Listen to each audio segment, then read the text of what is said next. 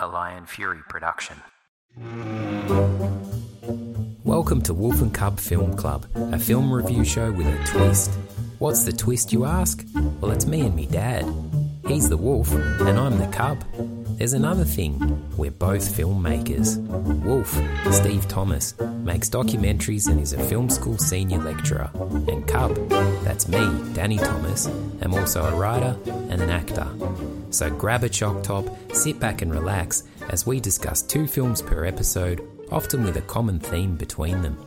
On the final episode for the season, Wolf and I have chosen a narrative film each, one from Australia and the other from Europe. Wolf has chosen the 2002 Australian film The Tracker, starring the iconic David Gulpilil, and I have chosen the 2020 Danish film Another Round, starring Mads Mikkelsen. Let's get into it.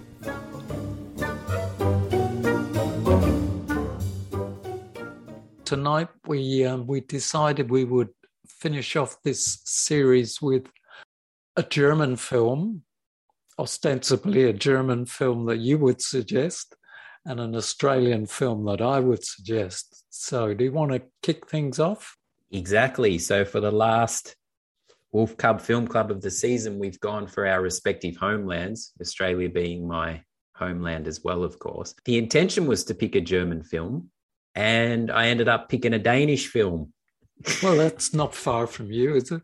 Yeah, so Hamburg's obviously the top part of Germany in the north, and we're a couple of hours from Denmark here. But where I actually live, I think around 100 years ago, the border shifted. So where I, where I live in Hamburg was originally Denmark. But really, I, I racked my brain over what German film to pick, and there was just nothing that stood out. I had a couple of old classics like Run Lola Run. Oh, yes. Yeah, I remember Run Lola Run but that really captures kind of Berlin. And then I thought perhaps something more unique to Hamburg, but unfortunately here in Germany, there's a heck of a lot of krimis, a lot of murder mysteries, and a lot of war films and stuff. So there was just nothing that jumped out. But I'd been wanting to see another round, and I, I meant to catch it when it was on at the Hamburg Film Festival.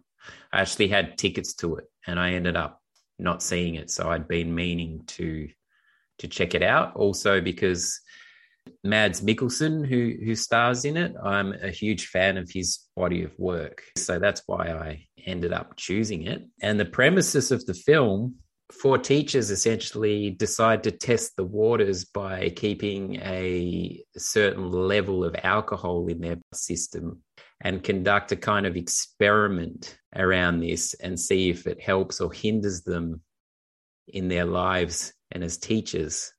And it's based on a Danish psychiatrist's suggestion. This is Finn Skårderud, that the human body has an inbuilt alcohol deficiency and actually that needs to be balanced out.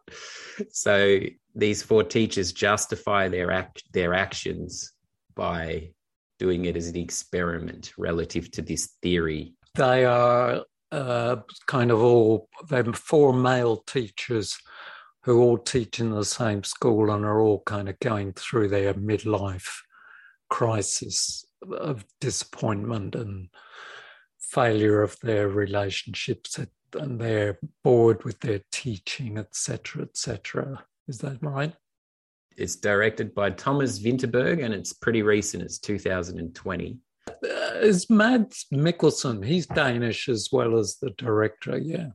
So Nicolas Winding Refn, who's an awesome Danish director who I'm a big fan of. He's a Danish director who was filtered into the Hollywood mainstream. And he did a number of th- these Danish action films way back called the Pusher films. And he had Mads Mikkelsen in those. So thanks to Winding Refn Mikkelsen has been also filtered into the the mainstream. But he's just done a an amazing body of work. He's got a very charismatic, unique look, which I think connects a little bit to our other film as well in terms of the charisma of David Gulpilil. Yeah, he's he's got that kind of handsome villainous. You know, he could be a villain, he could be a hero he just has to kind of raise an eyebrow and he moves from one to the other. I think it gives you a kind of ambiguity about him as a character, which for me fitted the ambiguity of the film because uh, I was constantly asking myself, where does this film stand in its relationship to alcohol? You know, is it pro? Is it anti? What is it? It seems to be set in the context of youthful binge drinking, which seems to be uh, a big thing in Denmark. Binge drinking uh, amongst amongst the young. It's a difficult film to talk about in some ways because it is so hard to kind of figure out what what the fuck it's saying, and which I think is partly due to um, to Mads Mikkelsen and the, the way he plays the role, and possibly also due to the fact because I read a couple of interviews with the director, and apparently the story was based on some conversations he'd had with his daughter about binge drinking and so on. And then she got killed in an accident just as they started filming. And he says that he really he wanted the film to be as much a celebration of her life as anything else. And I think the script possibly shifted in that in that sense. Is that something that you know anything about? Yeah, I'd heard that that tragedy happened and that they were in a, a dilemma about whether to to proceed. That must have been horrendously difficult. The timing of all that. Yeah.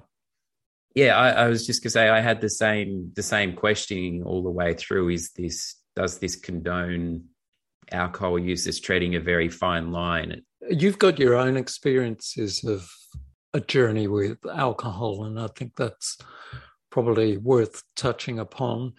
It's probably worth giving our listener, without too many spoilers, the clue that uh, at first, I mean, that the kind of story arc is quite predictable in a way, in that when they, you know, they they they have little breathalyzers each, so they can monitor their blood alcohol level and uh, it's it's supposed to be at 0.05, which is interesting because that's the, I don't know what the limit is in Germany, but the limit here for a breathalyzer test is point is is exactly 0.05.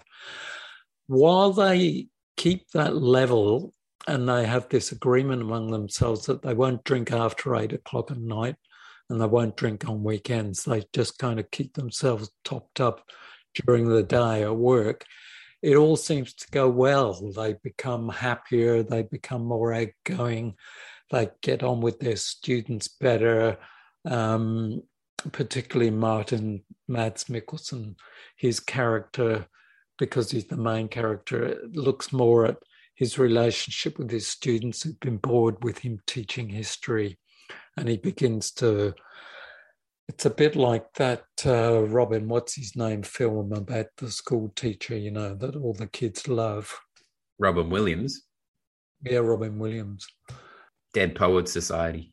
Dead Poets Society, yeah, you know, about the teacher who's a role model for his students. So it's all going along hunkily dorily in a way, except that, of course, inevitably they keep or they decide to keep experimenting and up up the kind of limit of the blood alcohol.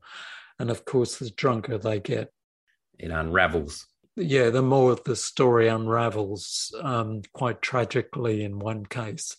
And in, Matt, in Martin's case, while he's kind of tippling along, he gets on better with his wife. But as the alcohol intake goes up, he, he and his wife fall out sort of more or less completely and so that that kind of story arc of of uh, alcohol in moderation, which would be, I guess that's my position on things like alcohol, is all things in moderation. It seems to go well, but then of course, as as they overdo it, things begin to fall apart. But that's not the end of the film either. So it's it's not as simple as as a message of um, drink in moderation and you'll you'll get by okay. It's more complicated than that, isn't it? yeah, what I was touching on before, the issues around binge drinking, and what I've noticed in in Europe is that there's much more onus and responsibility given to youths. They're treated much more like adults. And from what I've seen here in Germany, in turn, there's a respect for that. So, youths here in Germany don't go seem to go off the rails, speaking generally, as much as I've noticed in Britain and Australia. And I've wondered to myself, why is that when the laws are actually quite liberal? So in Germany, here you can drink on the street. Any, a lot of the German folk you speak to, they're like, you know, they, they first dabbled in alcohol at the age of 12. It's consistently pretty, they start pretty young here.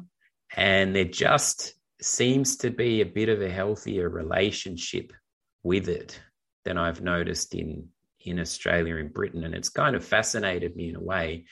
And what I, what I put that down to is just kids being treated more like adults and given the given the right or given the freedom to make their own choices, and then in turn respecting that, so not pushing it.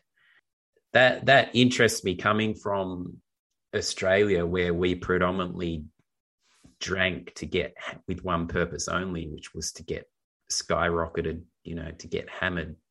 Well, I don't know. I don't know if it's Danish. It may well be German, but um, I've got a little quote here from one review I read of another round in which um, the, director says he's making a sardonic portrait of a society torn between well mannered mediocrity and quote going completely bonkers. a tray along with sarcasm that he believes the Danes share with the Brits. Ah, interesting. Yeah.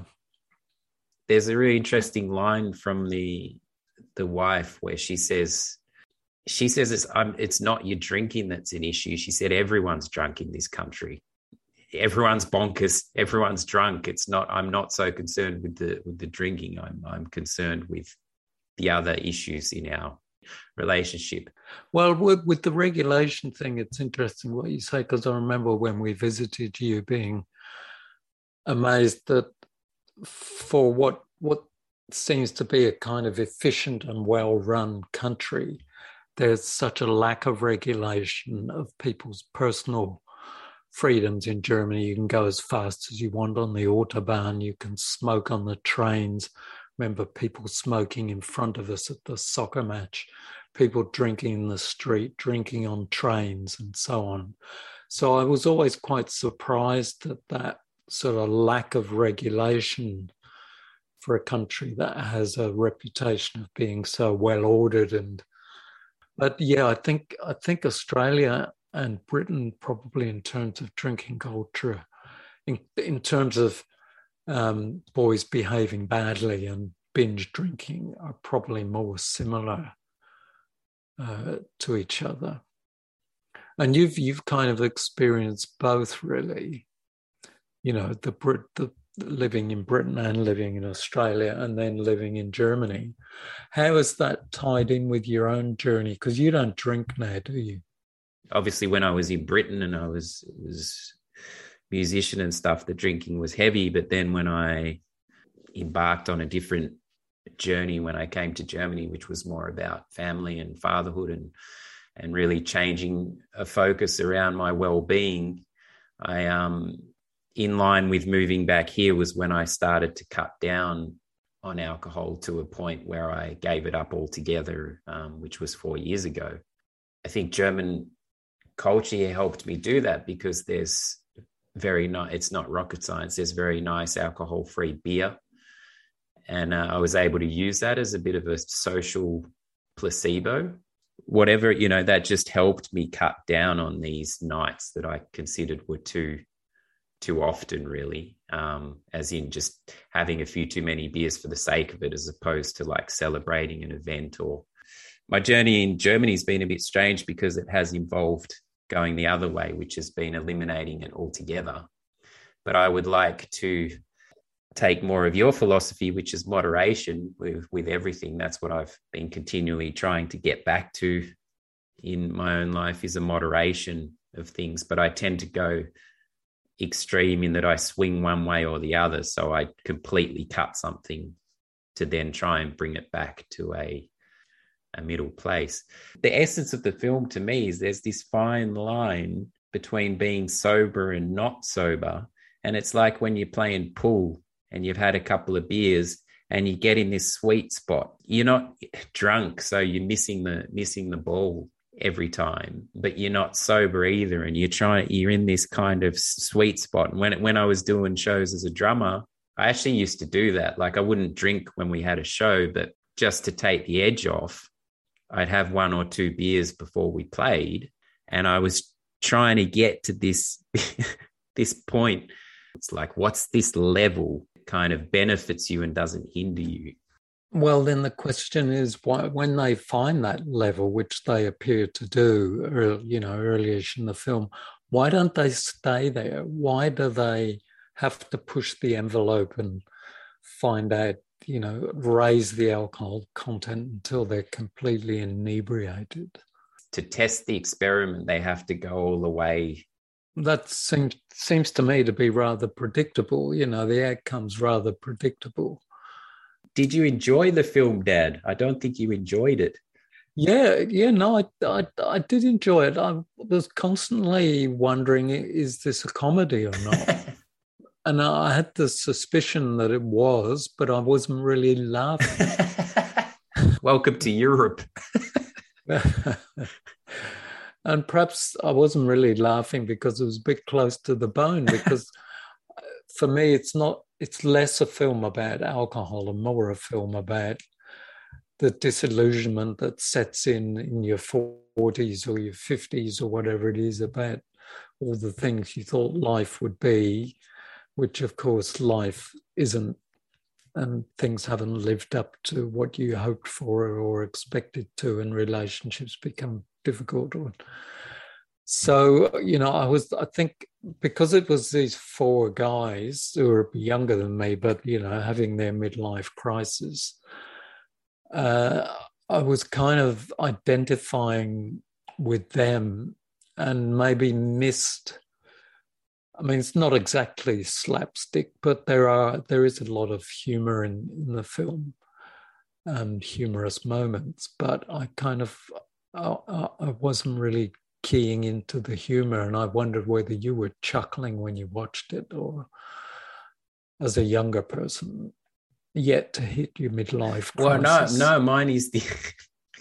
or are you hitting? No, well, I feel I've I don't I, I didn't realize, I was saying this to a friend the other day, I didn't realize what a kind of marker 40 is. Like it really, it's almost like, to, I mean, I'm 42 now, but it's almost like at 40, it's like someone gongs the bell in a way. That's the way I described it. It's sort of, I remember your 50th birthday very clearly because we played music and so on. But I, I sort of gauge your 50th relative to time and that feels like fucking yesterday like seriously yeah I, am very i'm really optimistic and positive about it in this you know the cliche term life begins at 40 i really i think found that on my own journey you know 40 I'm, I'm very i'm a lot clear i'm very clear about stuff now and direction. But this grasping and concept of time has become clear as well and you're like holy shit. You know, your 20s and particularly your 20s, you know, you sort of cruising along, think that they're thinking that there's endless time and and then bang 40 rolls around, you've got a grasp of how long 10 years and stuff is. Wait till you get to my age, mate. it's whizzing by at meteoric speed. In answer to your question, I yeah, come on. Did you think it was a comedy or not? well, it wasn't a laugh out loud side side splitting thing, but I definitely had moments where I chuckled. Yeah, but I, I related to Martin's. He wasn't particularly happy, was he? Was wrestling with himself. This booze thing kind of started to free him up in a way. But then it was like, no, this is headed this is headed down a shaky road. You need to you need to free yourself up, whatever that is, um, without the assistance of of alcohol. I think what is interesting is that, in a way, it adds to the ambiguity of the film, but it's a good thing, is that it's non judgmental. Again, it, it meets our criteria that we like films that aren't about villains and heroes.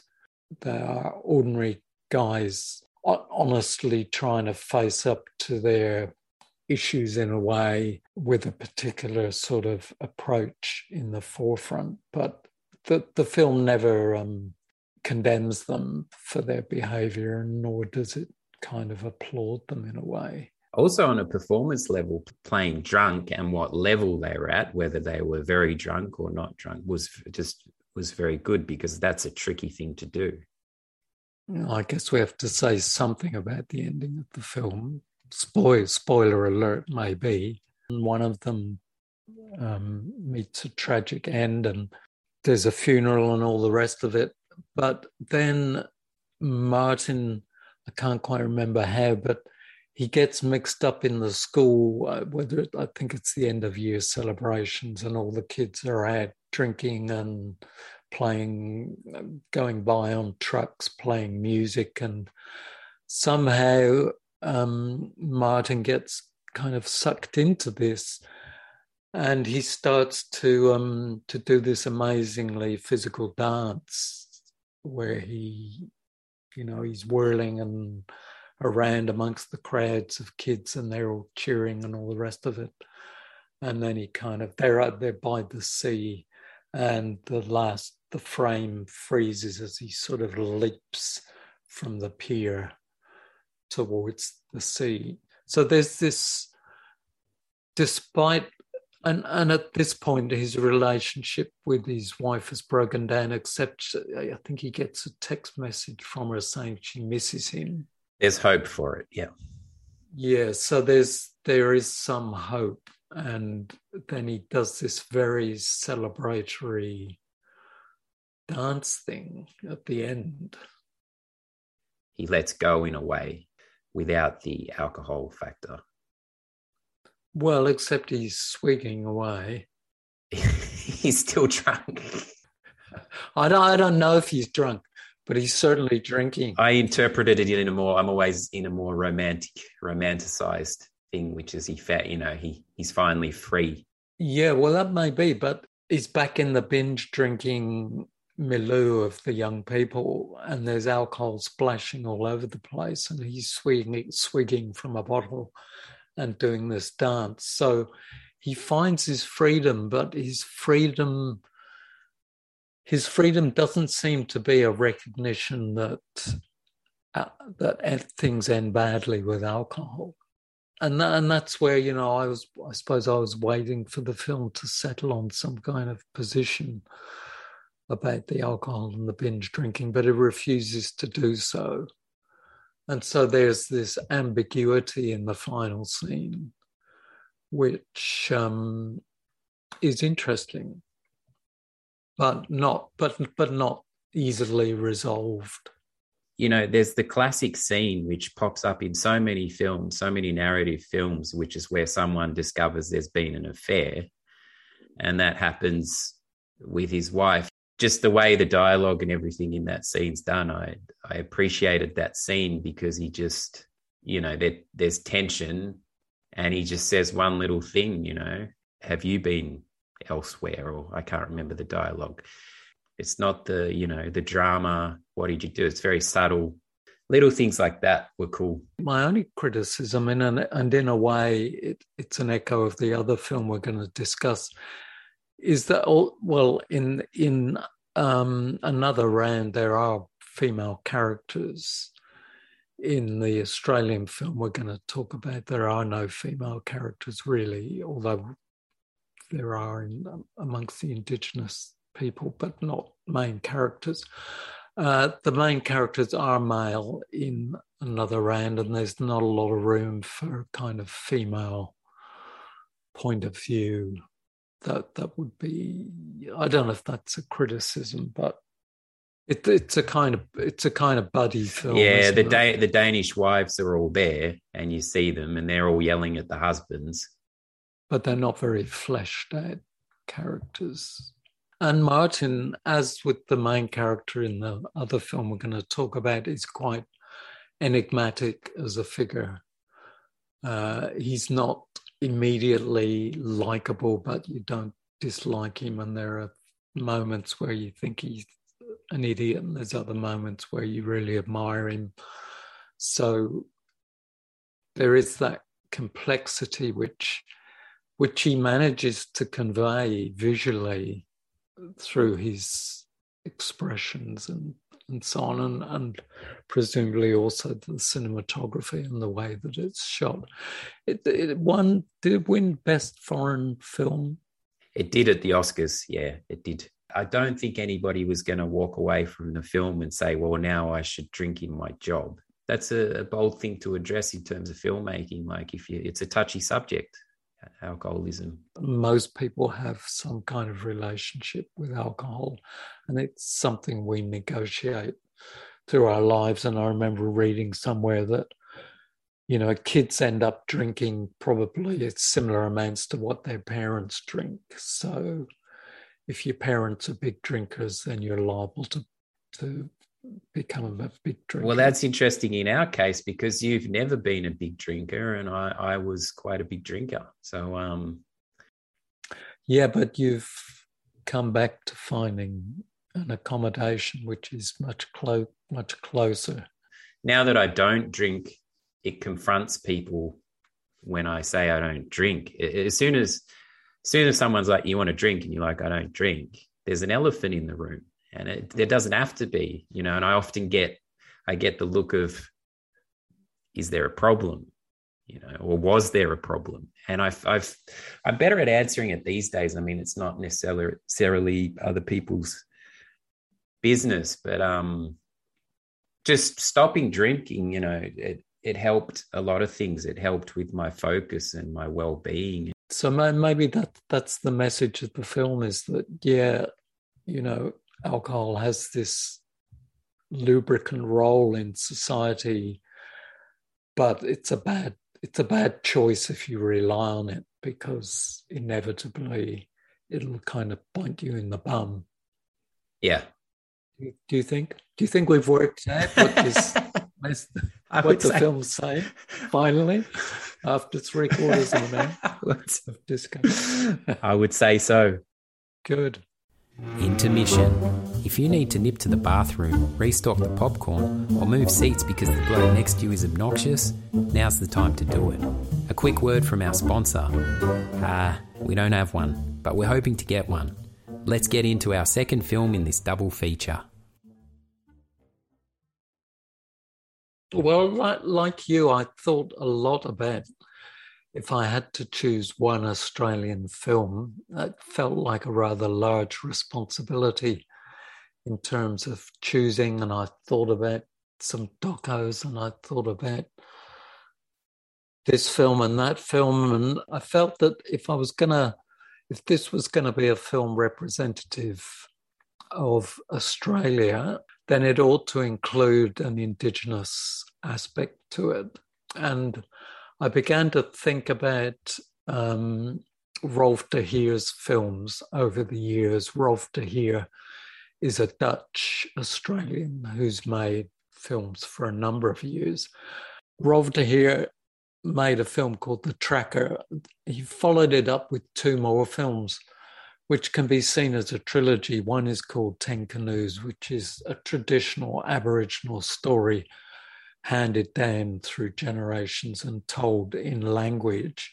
And the third one is Charlie's Country, which is a contemporary Aboriginal story about a guy who's trying to live between two worlds, between a traditional life and the contemporary life. All of them are collaborations with the Aboriginal actor David Gulpilil, who, by sheer unfortunate coincidence, passed away just yesterday. And today the newspapers are full of uh, obituaries to David Gulpilil. Uh, people were standing up in Parliament and talking about him. I mean, he, if you picked one uh, leading Indigenous actor, it would be David Gulpilil. who was first plucked from obscurity in, in a little Aboriginal community up in Maningrida by Nicolas Roeg in 1971 to star in the film Walkabout. So Gulpilil, since 1971, has had prominent roles. Storm Boy, which you probably remember, a well known kids' film, Rabbit Proof Fence, Phil Noyce's film, which probably a lot of people have heard of.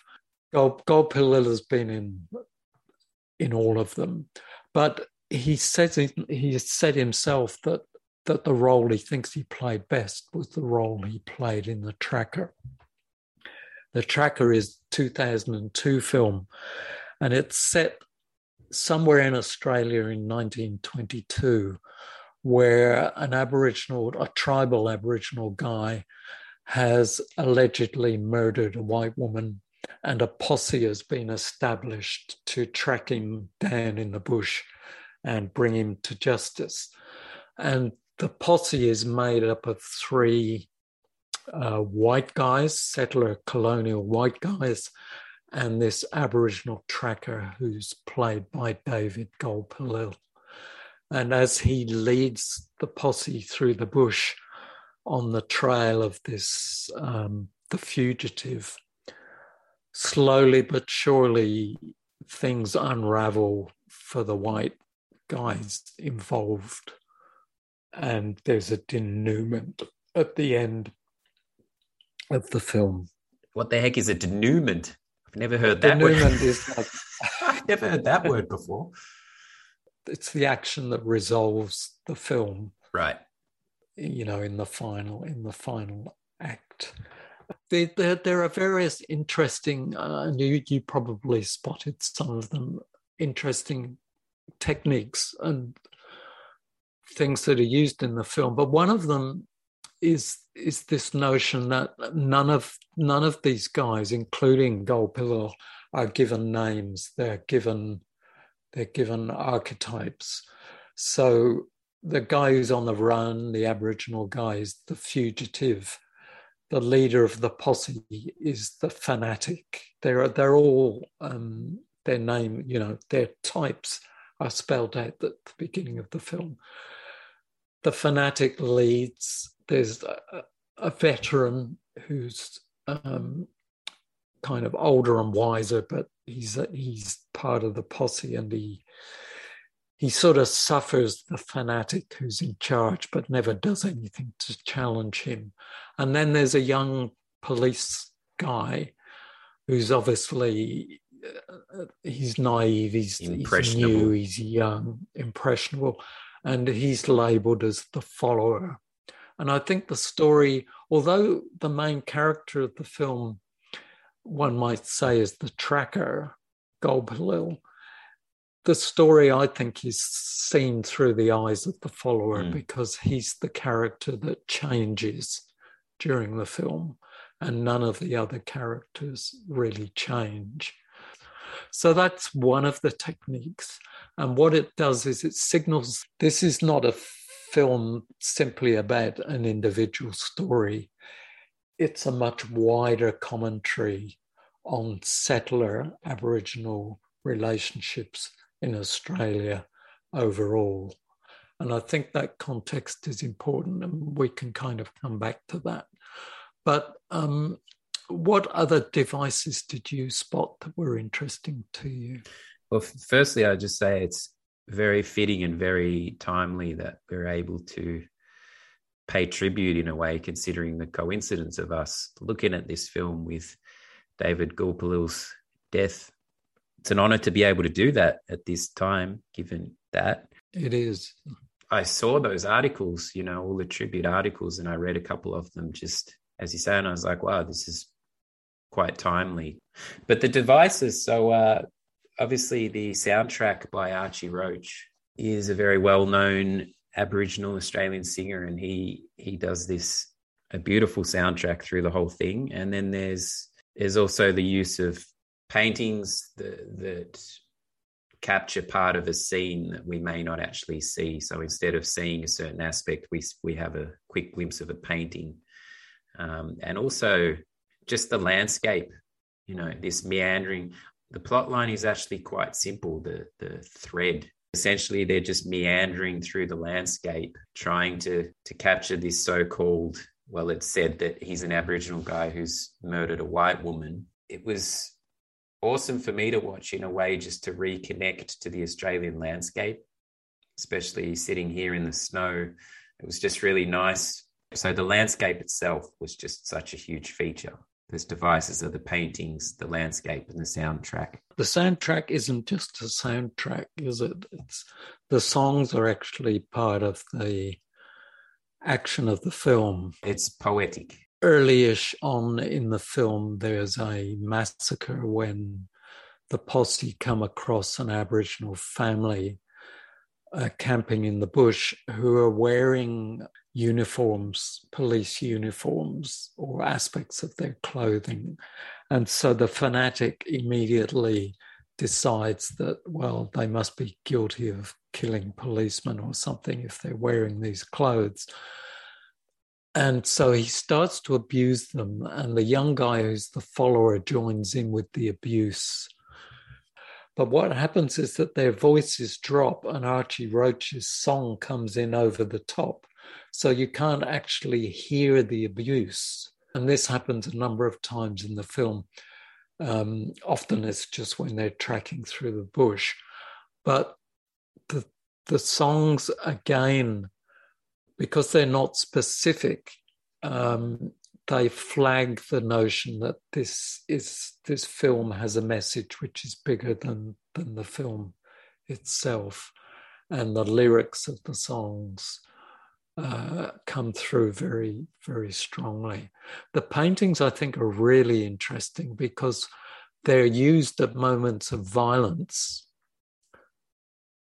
um, and this was deliberate. They are used so that the actual violence doesn't have to be acted out on the screen. And I think that's fantastic, A, because it means that the violence isn't sensationalized. You know, the depiction of violence is a very fine line between realism and it being kind of exploitative and vicarious, you know, that we that we're entertained by that violence.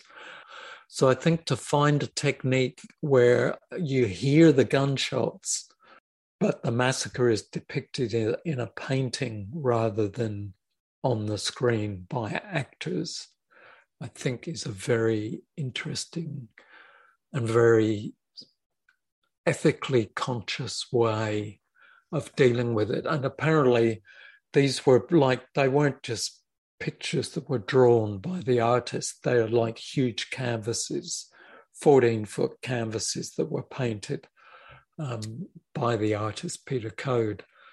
For the film. Specifically for the film. And those paintings were exhibited separately to the film, as well as being seen within the film. So I think the paintings are a really interesting device, and the use of the music and the songs are really interesting devices, along with this refusal to give the characters individual names, but just to give them descriptions, such as the fugitive and, and the fanatic. The lyrics have more weight than the dialogue itself between the characters. Um, and as you say, the use of the images, it's a very delicate way of treating the material yeah, it, it, it's a film. It's really a film about guilt and whether you know who is guilty and uh, how you ascribe guilt and um, that's where the context of the film I think is important because in 2002 we were in the middle of the so-called history wars when historians were being attacked by popular commentators as presenting a kind of black armband view of Australian history, overplaying the violence, emphasizing dispossession as opposed to the achievements of Australian settlement. And at that very time, John Howard had refused to apologize uh, to the stolen generations who were removed from their families by deliberate government policy. And Howard always maintained that the descendants of people who made those those policies were in no way guilty in any sense of association with their ancestors. And this film really is about guilt, and at the end of the film, ascribes guilt to the fanatic who is put on trial by the tracker, asked, Does he plead guilty or not to murder? and found guilty by the tracker, who then exacts justice in an eye for an eye and a tooth for a tooth fashion. But the interesting thing is the role of the follower in the film. In that early on in the film, he's quite skeptical about the tracker. And in fact, he says, Oh, this guy isn't tracking, you know, he's just leading us on a merry dance through the bush. And the tracker shows him how he's following signs in the landscape which are not visible to the white guys. And the follower actually apologizes to him. But it's not just about apologizing. From that point on in the film, he's not the follower any longer. In fact, he starts to question the authority of the fanatic. And in the end, it's the follower who disarms the fanatic. You could interpret this film as, you know, the bad white guy gets his comeuppance, the good white guy survives, and the Aboriginal guy is sort of triumphant and disappears, you know, into, into the bush from whence he came. You could interpret it that way, but I think it's much more complicated than that. And the clue is in the, the song that Archie Roach sings, which says, I will only forgive when there is contrition. What it's saying is being sorry isn't enough. Contrition means I'm sorry and I want to do something about the fact that I'm sorry. And in the film, that's what the follower does. He takes action. Yeah. So, of course, a few years after that, Rudd got into power. Uh, and when he was prime minister, he did apologize to the stolen generations. I picked it up that I'm sorry.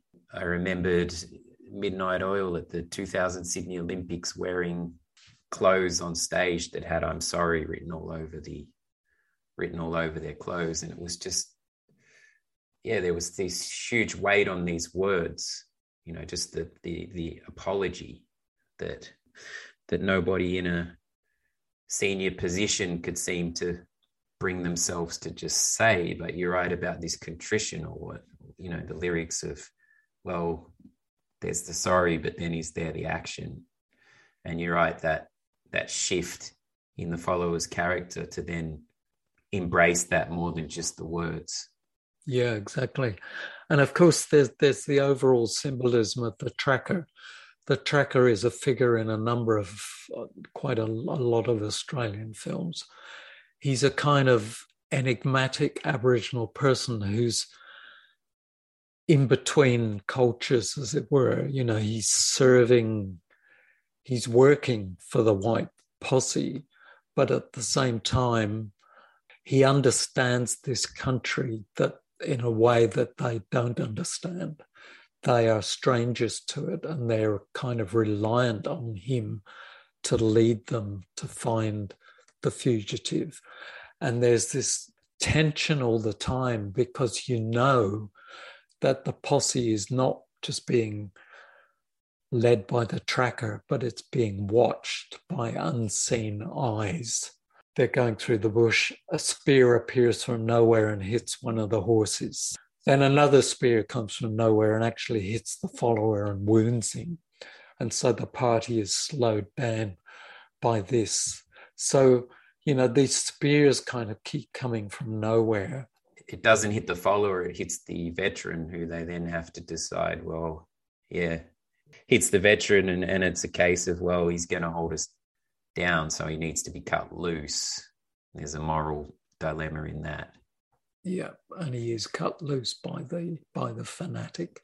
So that the, the tracker, and he's just played fabulously by Gulpilil, who one moment seems to be on their side, and another moment he clearly isn't. And at the end of the film, it becomes clear that he's been in communication with the tribal people that are in that area all the way along while they've been tracking them. That figure of the tracker is an archetypal figure too, who represents the kind of insecurities of white people in the bush. He's the he's the quintessential middleman. There's just no denying the charisma of David Gulpilil. It, it just everything through his eyes. The camera sees him. That's what I read in one of these articles. He's like, I don't need to act. The camera sees me, and he just has this undefinable, charismatic presence. You could just watch his face for hours. You know, and he's got this he's got this playfulness to him as well, this humor to him as well. There's that moment where uh, where the fanatic is has met his demise, but he's disappeared off the he's he's not hanging anymore. And the tracker's like, you know, he's probably been eaten. We we probably you know the tribes have probably eaten him or whatever. Uh, that's right. You know we're all cannibals. And the follower's completely bemused and then he just and then the tracker breaks out in laughter you know. But it's again it's a fine line. He's able to find humor in these dark moments. And and he confounds one's view of you know the noble savage or whatever for example when when the veteran dies it's the tracker who closes it, closes his eyes and recites the Latin burial rite. I think it's the Catholic one. So here's here's a tribal Aborigine um, who can speak well, not speak, but you know he can talk in Latin, and and the follower is completely taken aback by this. Gradually comes to see the tracker in uh, in in uh, uh, in in a much different way. There's an interesting moment at the beginning. I don't know if you spotted it, but at the beginning of the film, the tracker is wearing a police hat, the same as the follower is wearing. Early on in the film, they're walking through the bush, and he just takes the hat off and throws it away. Uh. And after that, he doesn't wear a hat, and that's a clue early in the film that the tracker isn't just a foil, he isn't there just to serve the white man's purpose. Throwing the hat away is a kind of symbol. Well, it makes you question who, where, where does his alliance lie? But obviously, he's juggling this fine line between the, you know, between the two. Yeah, because if if he gives himself away, he's a dead man. He's got to genuinely track down the fugitive which he does in the end. And in fact, in the end, the fugitive is treated to tribal justice. He's speared because that's what Aboriginal justice requires. So, yeah, he's in this position where he has to do what he's set out to do, but at the same time, he's not on the side of the settler colonials. He's on the indigenous side and he wreaks justice from from that perspective. But I, I, just love this intuitive sense that the tracker has. He just knows what's going on. That's enough. Um, this knowing this knowingness as opposed to all the fiddle fucking about that the white folk do there is this sense in the film that the whites are invaders in a country that they don't understand and don't belong to. Whereas the tracker belongs in that country. So yeah, it's um it's an interesting film. Again, I got a lot of gratitude for well the work that you've done with Aboriginal communities, particularly on Flinders Island, Tasmania, and through the and you know the film you did about Harold, Aboriginal opera singer.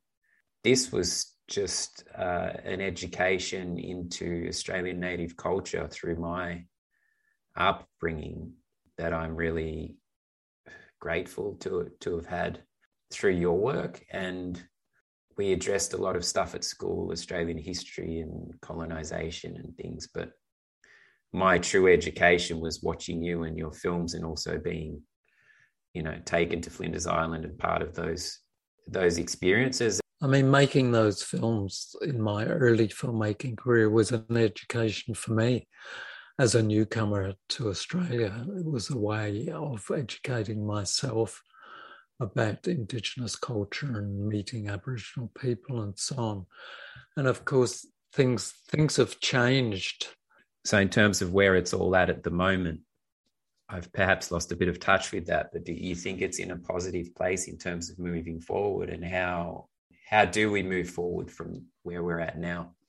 I think it's happening, and we're ready. And your big sister has just got a job uh, with the state, with the Yoorrook Justice Commission, which is the Victorian state government's in trip. It's part of their treaty initiative, and is they're holding this truth-telling commission, in which Aboriginal Indigenous Australians will be able to come to the commission and talk about their experiences going right back to colonial.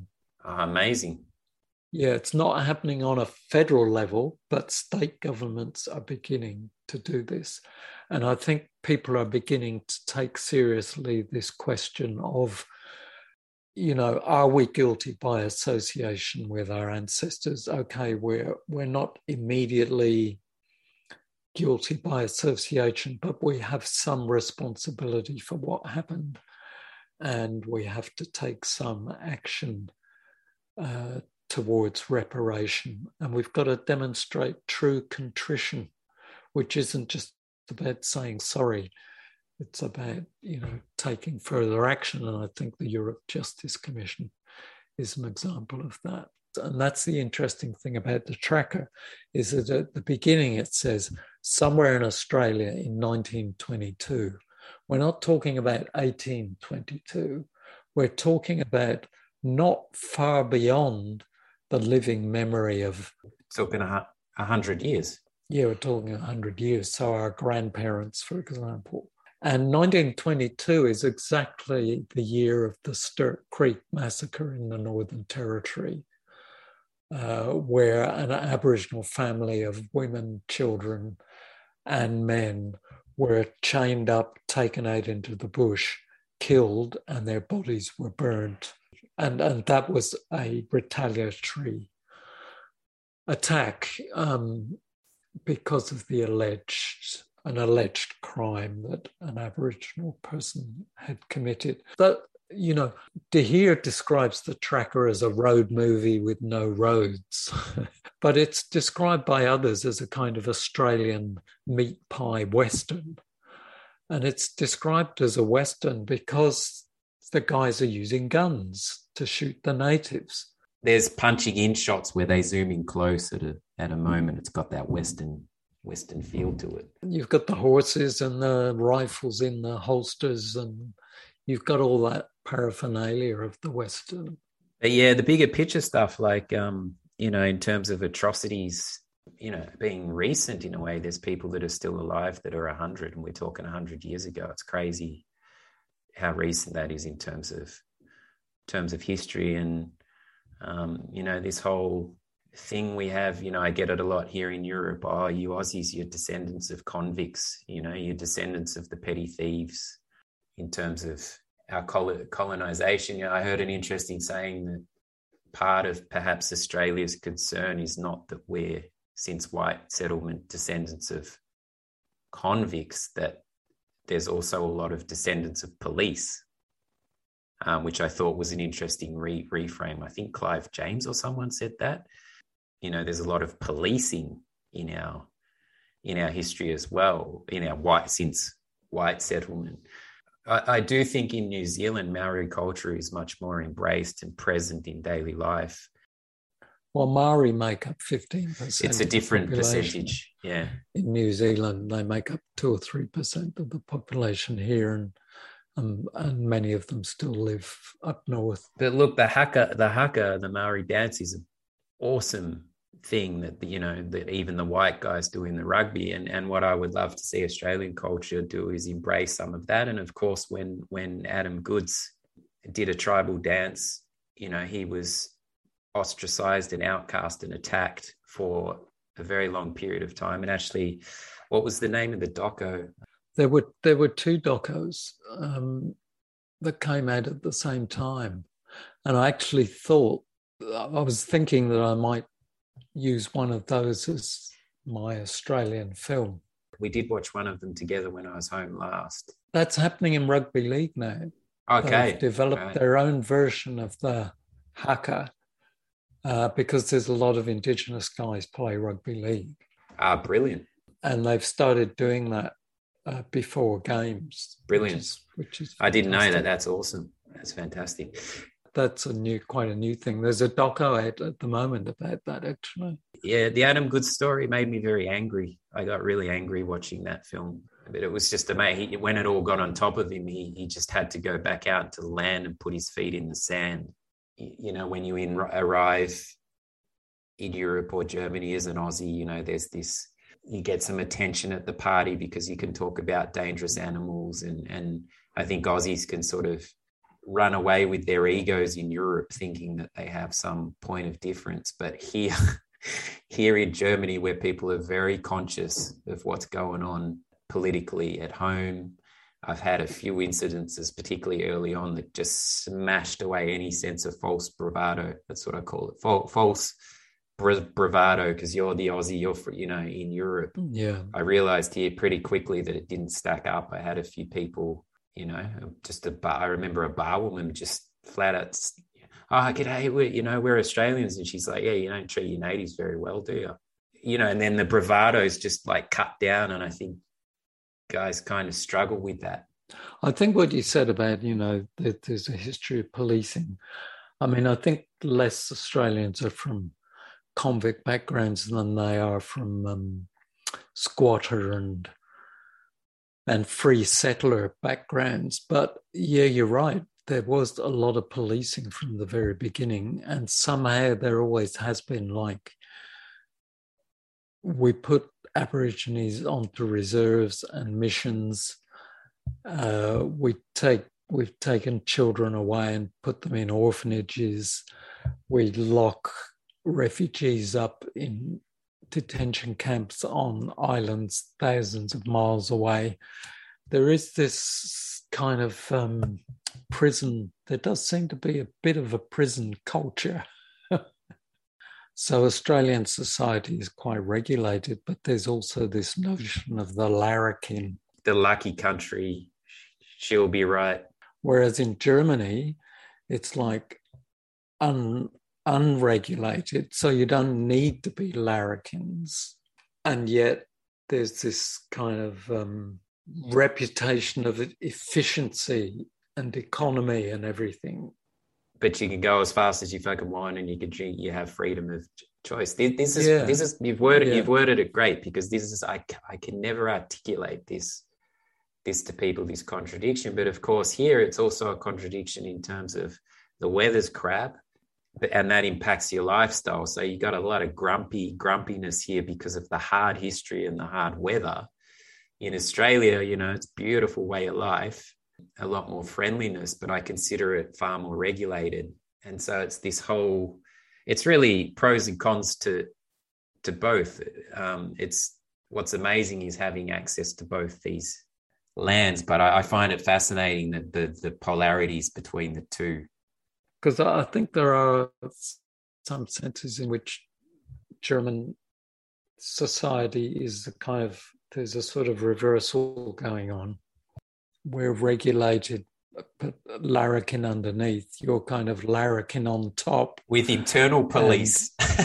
with internal police, yeah, yeah. You've got the internal. The Germans police. have the internal got, police. Yeah, and we've got the external police. It's classic.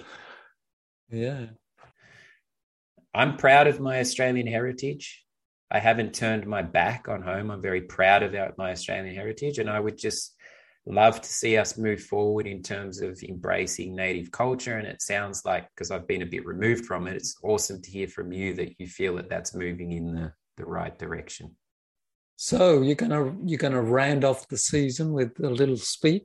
That was my speech.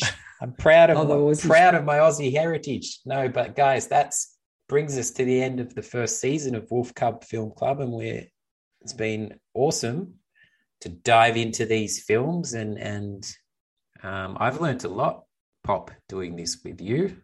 Learn a lot from the films and and um, you know hearing what you have to say and all your insight has been very cool. Yeah, no, I think it's been great, and um, I've learned quite a bit from you too, and about your experiences living in Germany and so on. And it's just been, even if we do have only two listeners, and maybe we have a few more than two now, um, it's just been terrific to opportunity to have these chats, which you know perhaps are a little bit rambling, but hopefully people will forgive us for that.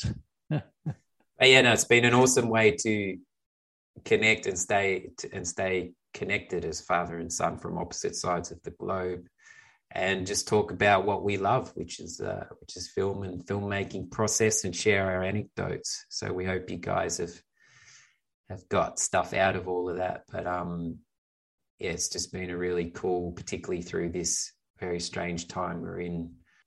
Well when we started these chats i think uh, the euro 2020 was just coming to a close, wasn't it? That's true. England didn't it didn't manage to win the final, and since then Manchester United have gone down the tube, and Melbourne Victory are on the way back up.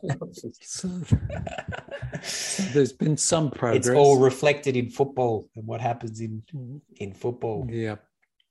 Life imitate. Does life imitate football or football imitates life? Football imitating life you know, when I think Zidane is a prime example of this, when Zidane retired, you know, he got one of the greatest footballers in, history. He headbutted a guy and got a red card, and that was his last hurrah. That was his last dance. Have you seen the film Zidane? Where he's the on the pitch, where he's playing. Yeah. Yeah. Yeah. Yeah. You feel immersed in the game and uh, you realize, like, there's two things I realized from that film. One, one, how prominent Beckham was Beckham's everywhere in that film. Yeah. Everywhere you yeah. look, you see Beckham. Like Beckham's, uh, what do you call it? The amount of mileage that Beckham covered. Um, yeah. And also, I think for any player, you realize how little time they're on the ball and how sort of um, when they when they do get on the ball, how quick it is. It's just like nothing for ten minutes, and then it's like bang, bang, bang. it's amazing because he does bugger all and then he scores a goal. He scores. And then he gets sent off. Yeah. Yeah. Classic. Classic. That's his that's his two contributions to the game. But I just think the way he finished his career was like like was almost Shakespearean, would you call it? Yeah, yeah, yeah. Yeah. You don't expect a guy like that to go out like that. But that's the irony of of life. Yeah, yeah, that's true. All right, we're going to stop recording. I'm going to stop recording. Thank you for listening to season one, guys, and we may see you in the near future. You think there'll be a season two? Wolf and I will put our heads together and take all that we've learned from this season and see how we move forward.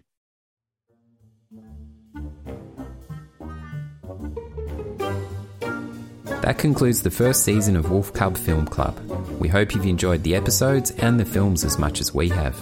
You can hit us up on our Instagram at Wolf Cub Film Club or at lionfuryproductions at gmail.com. Until next time, all the best.